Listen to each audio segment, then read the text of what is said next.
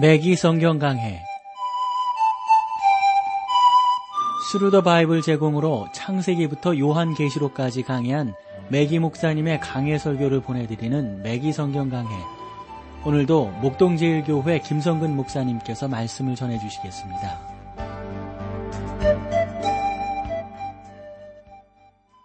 애청자 여러분 안녕하셨습니까? 매기 성경 강해. 자, 오늘도 여러분들을 미가서로 모시겠는데, 우리가 지난 시간에 그런 말씀으로 여러분들과 함께 나누었어요. 이게 구원이라고 하는 것은 철저한 하나님의 은혜다. 우리 가운데 있는 것을 가지고 사람들이 자꾸 하나님 앞에 나가려고 하는데 그것 가지고는 안 된다. 우리 있는 것 가지고 어떻게 하나님 앞에 나갈 수가 있는가? 사람아, 주께서 선한 것이 무엇임을 내게 보이셨나니 여호와께서 내게 구하시는 것이 오직 공의를 행하며 인자를 사랑하며 겸손히 내 하나님과 함께 행하는 것이 아니냐. 자꾸 우리는 우리의 것을 가지고 나가는데 그것이 아니다는 거죠. 그래서 미가는 세 가지를 우리에게 제시를 했어요. 그것은 다른 것이 아니라 하나님 앞에 나아가기 위해서는 우리가 하나님 앞에서 공의를 행해야 한다. 그 다음에 인자를 사랑해야 한다. 겸손히 하나님과 행하는 것이 하나님 앞에 나아갈 수 있는 방법이다. 그런데 그것조차도 우리가 우리 스스로 할 수 있는 것이 아니란 말이죠. 하나님께서 은혜를 주시지 아니하면 이러한 일들을 우리가 할 수가 없다 하는 것입니다.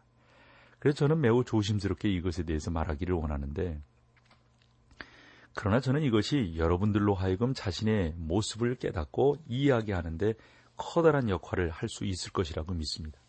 이런 거예요. 만약에 여러분이 교회에 출석하거나 훌륭한 인격 또는 착한 행동을 통해 자기가 하나님께 나아갈 수 있다고 생각한다면, 저는 여러분이 지금 하나님의 길이 아닌 다른 길을 가지고 있다는 사실을 좀 분명히 말씀드립니다. 예수님께서 이렇게 말씀하셨어요. 예수께서 가라사대 내가 곧 길이요 진리요 생명이니 나로 말미암지 않고는 아버지께로 올 자가 없느니라고 말씀하셨습니다. 만약에 여러분이 이 본절에 제시되어 있는 길을 통해, 즉 공의를 행하고 인자를 사랑하며 하나님과 겸손히 행함으로 하나님께 나아가고 여러분 스스로 그것을 할 수 있다면, 여러분은 천국에 갔을 때 하나님께 영광스러운 자리에서 물러나 주실 것을 말할 수 있을 겁니다. 여러분은 하나님께 그분과 함께 영광스러운 보좌에 함께 앉기를 원한다거나, 여러분이 스스로 천국에 이르렀다거나, 또는 자기가 신이 여러분에게는 하나님이 필요치 않다는 것을 말할 수 있을 것입니다. 참, 그래서 제가 조심스럽게 감히 말씀드리는 거예요. 그러나 하나님께서는 세상에 누구와도 당신의 영광을 함께 나누지 아니하신다는 사실을 말씀하시며, 따라서 저는 그분께서 여러분과 함께 당신의 보좌를 나누지 아니하실 거라고 생각합니다. 무슨 말씀입니까? 저는 여러분이 인간의 방법이 아닌 하나님의 방법을 통해서만 그분께 나아갈 수 있다고 하는 것을 말씀드리려 하는 것입니다. 하나님께서는 우리가 공의를 행하고 인자를 사랑하며 하나님과 동행할 것을 요구하셨습니다. 아니, 요구하십니다. 여러분이 스스로 그것들을 할 수 있다고 생각할 때 결국 여러분은 누구를 놀리는 것일까요? 본절은 우리에게 인간이 어떠한 존재라는 것을 보여주고 있지 않습니까? 자신을 가리켜 예의 바르고 착한 사람이라고 자랑하는 사람들이 있잖아요. 특별히 그들은 주일날이면 더욱 정중하고 남에게 사랑을 표현하지만 정작 하나님의 방법대로 그분께 나아가지 않는단 말이죠. 목회를 하다 보면 점잖은 분들이 얼마나 많아요. 교양 있는 분들이 얼마나 많습니까? 그것 가지고 하나님 앞에 나아가는 것이 아니라 예수 그리스도의 보혈을 의지하고 예수 그리스도로만 우리가 하나님께 나아갈 수 있다고 하는 사실을 이해하는 것이 무엇보다도 저는 중요하다고 생각을 합니다. 우리는 하나님 앞에 정직해야 합니다. 거짓된 자리로부터 빨리 나와 하나님 앞에 나아가 여러분이 죄인이라는 사실을 그분께 고백하는 것이 중요합니다. 물론 하나님께서는 그것을 이미 알고 계십니다. 그러나 여러분이 그렇게 말씀드릴 때 하나님께서는 더욱 기뻐하실 것입니다. 돈을 들여 정신과 의사를 찾아가 말하지 말고 하나님께 말씀하십시오. 하나님께 여러분의 문제를 말씀하십시오. 하나님께 여러분의 고민을 털어놓으시기를 바랍니다. 하나님께 여러분의 죄를 자백하시기를 바랍니다. 사랑하는 매기 성경강의 애청자 여러분, 하나님께서는 여러분을 구원해 주시기를 원하십니다. 하나님께서는 여러분의 죄를 용서하시기를 원하십니다. 하나님께서는 여러분이 그리스도의 의 가운데 거하기를 원하십니다. 이스라엘 백성에게 하나님께서 요구하시는 이러한 것들을 제시한 미가는 계속해서 그들이 이러한 것들로부터 얼마나 멀리 떠나 있는지 그 사실을 보여주고 있습니다. 하나님께서 이스라엘을 심판하시는 것은 그들의 완악하고 계속된 죄 때문에 그렇게 하시는 겁니다. 6장 9절을 우리 같이 보실까요? 여호와께서 성읍을 향하여 외쳐 부르시나니 완전한 지혜는 주의 이름을 경외함이라. 너희는 매를 순히 받고 그것을 정하신 자를 순종할지니라.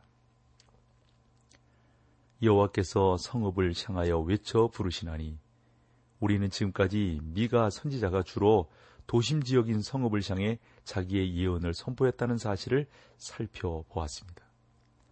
우리는 미가의 예언을 통해 그가 문장력이 뛰어난 사람이라는 것을 알 수 있습니다. 그는 당시의 상황에 대해 잘 알고 있었습니다. 미가 선지자는 그 당시 상류층에 속해 있었습니다. 그는 자신을 가리켜 나는 선지자가 아니며 선지의 아들도 아니요 나는 목자요 뽕나무를 배양하는 자로서 아모스 7장 14절인데요. 말한 아모스와는 정반대의 위치에 있었습니다. 그러나 아모스는 하나님께 택하신 사람이었습니다. 미가 역시 하나님께서 세우신 선지자였습니다만 아모스 선지자와는 달리 다른 유형의 사람으로 그는 도시를 향해 외치게 되는 것입니다. 완전한 지혜는 주의 이름을 경외함이라. 너희는 매를 순히 받고 그것을 정하신 자를 순종할지니라 라고 말씀하고 있는 것을 우리가 보게 됩니다. 매는 심판하는 데 사용하는 도구 아닙니까?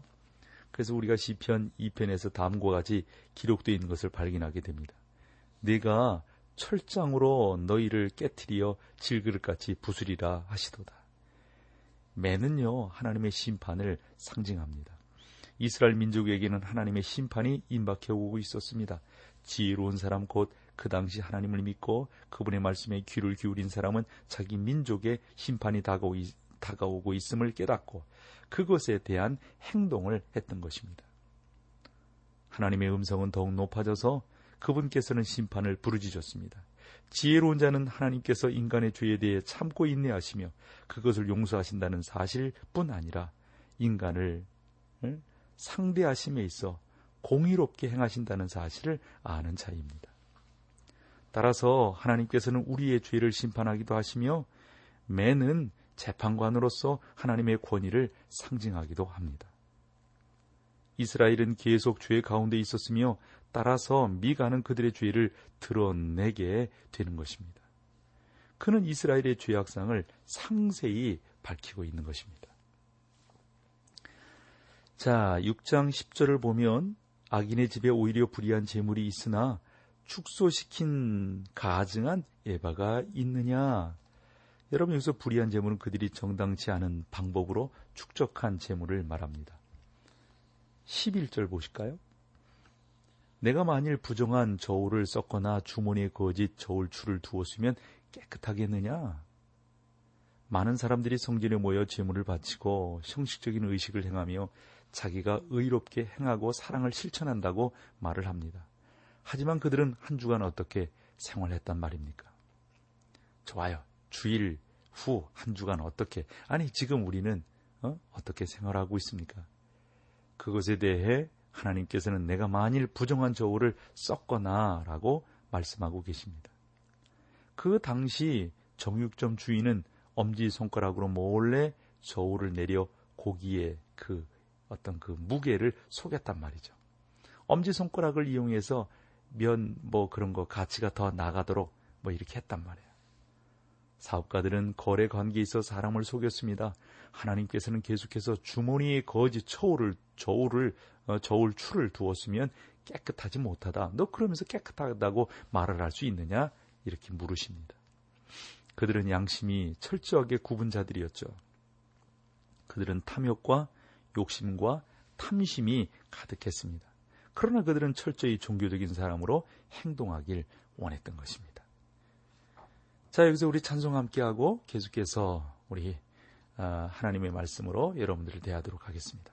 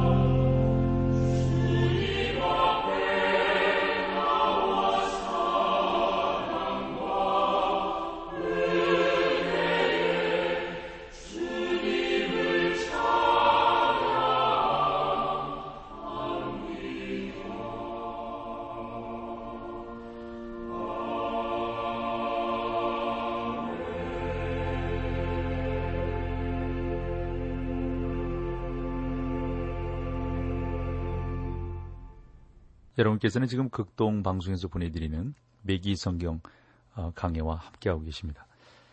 자, 이제 6장 12절로 가보실까요? 그 부자들은 강포가 가득하였고 그 거민들은 거짓을 말하니 그 혀가 입에서 괴사하도다. 부자들은 가난한 자들을 폭력으로 대했습니다. 그리고 일반 거주민은 거짓말에 익숙하고 혀로는 진실을 말하지 않았습니다. 만약 여러분은 그들의 말을 한 가지도 믿을 수 없을 것입니다. 아마 여러분들은 그러실 겁니다. 저는 이것이 바로 오늘날 우리나라의 모습이 아닐까 생각을 합니다. 이것이 바로 여러분과 제가 살고 있는 위대한 이 땅의 실상이 아닐까요? 우리는 오늘날 뉴스 미디어를 통해서 각 곳에서 일어나는 일들을 듣습니다. 그런데 그러한 일들이 과연 얼마나 신뢰성이 있는가 하는 겁니다. 우리는 그들이 소속한 정당을 불문하고 정치가들을 우리가 늘 보게 되는데 그런 정치가들을 우리가 얼마나 믿을 수 있는가 하는 겁니다. 기업가들을 믿기 어려운 것이 오늘의 현실 아니겠습니까? 우리는 군 지휘관들 그리고 정부 각처에 있는 그런 부분들에 대해서 우리가 어떠한 믿음을 갖고 있습니까? 도대체 누구를 믿어야 할지 어떤 땐 참 모를 때가 있습니다. 그런데 미가 시대의 이스라엘 상황이 바로 이러했습니다. 하나님께서는 그들을 결코 인정하시지 않았습니다. 사실이지 이스라엘을 계속 타락시킴으로 그들에게 마침내 하나님의 심판을 초래시킨 원인들 가운데 하나가 바로 이것이었습니다. 우리는 분명히 이러한 부분에 대해서 하나님께서 우리 가운데 원하시고 우리를 이끌어 가시는 것이 무엇인지를 좀 더 분명하게 알 필요가 있습니다. 하나님은 어떠한 분이십니까? 하나님은 우리를 어떻게 인도하시고 이끌어 나아가기를 원하고 계십니까? 이것을 우리가 분명히 아는 것이 참으로 중요합니다. 저는 지금 우리가 매우 빠른 속도로 나름대로 세워져 가고 있다고 봅니다만 또한 반대로 너무도 우리는 빠른 속도로 망해가고 있다고 볼 수도 있습니다.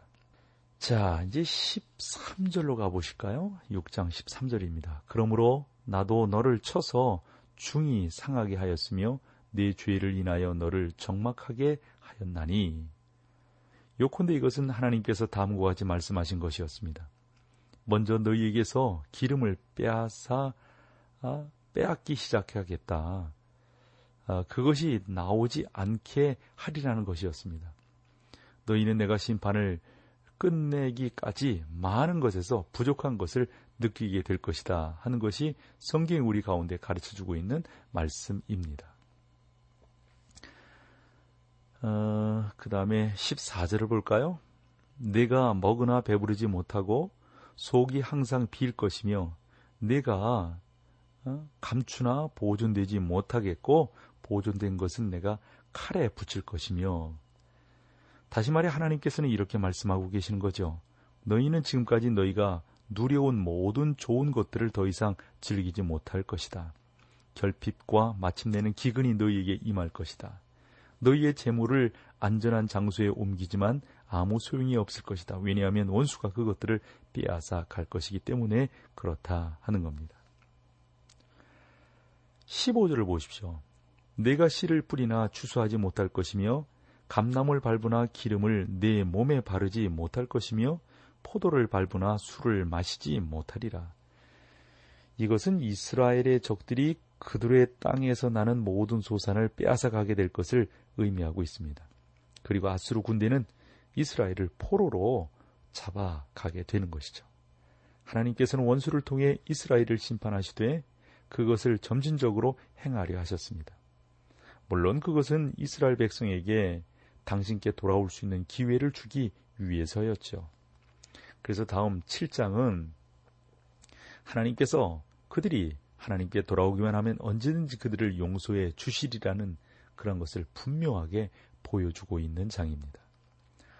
친애하는 방송가족 여러분, 마찬가지로 여러분들이 죄에 대한 심판을 면하기 위해서는 방법이 딱 하나밖에 없어요. 하나님께 나아가면 되는 겁니다. 나아가지 않으면 안 됩니다.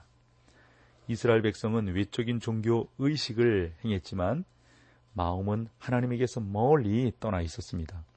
장사를 하는 사람들은 물건을 파는 데 있어서 정직하지 못했고 백성들의 삶은 심히 타락해 있었습니다. 부자는 가난한 자에게 폭력을 행사했습니다. 그들은 거짓말하고 속이는 것에 익숙해 있었습니다. 그들은 온갖 악한 죄를 범했습니다. 하나님께서는 이처럼 악을 행하는 백성이나 나라를 결코 축복하실 수 없습니다. 16절로 가보실까요? 너희가 오므리의 율례와 아합 집의 모든 행위를 지키고 그들의 꾀를 쫓으니 이는 나로 너희를 황무케 하며 그 거민으로 사람의 치속거리를 만들게 하려 함이라. 너희가 내 백성의 수욕을 담당하리라. 본절을 처음 읽은 사람들은 여기에서 다음과 같은 한 가지 당연한 질문을 하고 싶을 것입니다. 오므리는 누구며 아합은 도대체 누구입니까? 저는 그들에 대해 지금까지 들어본 적이 없는데요. 하나님께서 지금 그들에 대해 말씀하시는 이유가 무엇일까요? 이러한 질문은 제가 오랫동안 걸쳐 매우 유익하다고 생각해온 구약성경에 대한 다양한 연구 방법의 필요성을 제기한다고 생각을 했습니다. 저는 여러분이 구약의 역사서를 연구할 때 예언서나 또는 해당 역사서와 동시대 시대에 기록된 다른 성경들을 참고할 것을 권합니다. 사실은 그러한 성경이 우리나라에도 있어요. 연대기 성경이라고 하는 내용이죠. 그래서 만약에 미가 시대를 우리가 연구하면 그 미가 시대에 해당되는 그런 성경들이 있잖아요. 이사야라든가 뭐 이런 데서 해당되는 그런 성경들을 쭉 보시면 훨씬 더 이해가 잘 된다 하는 것이죠. 그러니까 우리가 미가를 연구할 때는 남왕국의 히스기야와 북왕국의 아합, 이세벨 통치에 대한 역사적인 사건들을 함께 연구하면 의미가 있는 것이죠. 예언서와 더불어 역사서를 함께 연구할 때 그것은 우리가 예언서를 온전히 이해하는 데 커다란 도움이 됩니다. 그것은 뭐 분명합니다, 여러분. 그래서 여러 가지 방법들을 우리가 생각해보고 쫓아내곤 하는데 그것보다도 역사적으로 이 다른 성경들을 참고해서 보면은 훨씬 더 깨달음이 분명해지리라고 생각을 합니다. 우리가 역사서인 열왕기상을 참고할 경우 미가서의 본절을 연구하는데 필요한 조명을 받을 수 있으라고 봅니다. 예를 들어서 오므리는 북왕국의 왕 가운데 한 사람이었거든요. 사실 그는 가장 가증스러운 왕 가운데 하나였습니다. 우리는 열왕기상 16장 24절에서 저가 은 2달란트로 세멜에게서 사마리아 산을 사고 그 산 위에 성을 건축하고 그 건축한 성 이름을 그 산 주인이 되었던 세멜의 이름을 조차 사마리아라 일컬었더라고 기록되어 있는 것을 읽게 될 겁니다. 그 성읍은 오늘까지 사마리아로 불리우며 오므리가 세운 그 성읍의 황폐한 흔적이 지금도 그곳에 남아 있습니다. 그러므로 오므리는 진정으로 성읍을 개발시킨 사람이 아닙니다. 오므리가 죽은 다음 아합이 왕위에 올랐을 때 열왕기상 16장 28절로 30절을 보면 오므리가 그 열조와 함께 잠에 사마리아에 장사되고 그 아들 아합이 대신하여 왕이 되니라. 오므리의 아들 아합이 그 전에 모든 사람보다 여호와 보시기에 악을 더욱 행하여 라고 했습니다. 아합이 더 큰 악을 행할 수 있었던 것은 그의 아내 이세벨의 동참 때문이었습니다. 느밧의 아들 여로보암이 죄를 따라 행하는 것을 오히려 가볍게 여기며 시돈 사람의 왕 옛 바알의 딸 이세벨로 아내를 삼고 가서 바알을 섬겨 우상 숭배하고 아합과 이세벨은 이스라엘 백성의 종교인 바알을 숭배하게 되었던 겁니다. 너희가 오므리의 율례와 아합의 집의 모든 행위를 지키고 이스라엘은 하나님의 법도를 행하는 대신 오므리와 아합의 정책을 따르게 되는 것입니다. 그들은 하나님의 말씀을 거부하고 오므리와 아합의 계략을 따라 행했습니다. 그런데 거의 200년이 지난 미가 시대에 그들의 악한 통치로 인한 효과의 영향이 여실히 나타나고 있는 것이죠. 우리는 오늘날도 이와 똑같은 효과가 매우 명백하게 나타나고 있다고 봅니다. 어떤 나라든 하나님의 통치 가운데 번영하고 있는 나라에서 지도자는 당연히 하나님을 두려워하는 자가 되어야 합니다. 사람들은 영국의 빅토리아 여왕 그리고 빅토리아와 여왕 시대를 폄하하길 좋아합니다. 심지어 영국 사람들조차 그 시대를 비난합니다. 그러나 여러분 좀 더 생각을 해보시면 그 시대가 영국 역사에 있어서 가장 훌륭한 시기였다는 사실을 인정해야 할 겁니다. 그들은 그때 대제국을 거느렸습니다. 빅토리아는 인도의 왕비였습니다. 그녀는 하나의 제국을 통치했습니다. 그러나 대형 제국은 그 후 자기들의 마땅한 지도자를 세우지 않으므로 오늘날 국제사회에서 사회에서의 위상이 크게 위축되었던 것이죠. 미가 선지자는 여기에서 하나님의 통치 철학을 제시하고 있습니다. 이것은 세상의 어떤 대학에서도 가르치지 않는 것이죠. 어떤 면에서 우리가 갖고 있는 문제에 대한 아주 그 부분적인 원인이 또 여기에 있다고 봅니다. 그 결과 우리는 지금 현실을 제대로 파악하고 있지 못하며 나라는 계속해서 부패하고 타락해 가고 있습니다. 이 땅에 대개혁 운동이 일어나지 않는 한 그것은 계속될 것입니다. 하지만 현재로서 이러한 변화가 일어날 가능성은 전혀 보이지 않는 것이죠. 자, 오늘은 여기까지 하겠습니다. 다음 시간에 또 여러분들을 미가서 7장으로 모시도록 하겠습니다. 함께해 주셔서 고맙습니다. 매기 성경강해, 지금까지 스루더 바이블 제공으로 창세기부터 요한계시록까지 강해한 매기 목사님의 강해 설교를 목동제일교회 김성근 목사님께서 전해주셨습니다. 이 시간 방송 들으시고 청취 소감을 보내주신 분께는 나침반 출판사에서 신앙서적을 보내드립니다. 청취 소감을 남겨주실 분들은 극동방송 홈페이지에 매기 성경강해로 들어오셔서 사연을 남겨주시거나 문자로 참여하실 분들은 한 통에 50원의 유료 문자 샵 1069, 샵 1069번으로 보내주시기 바랍니다. 매기 성경강해 오늘 순서를 마칩니다.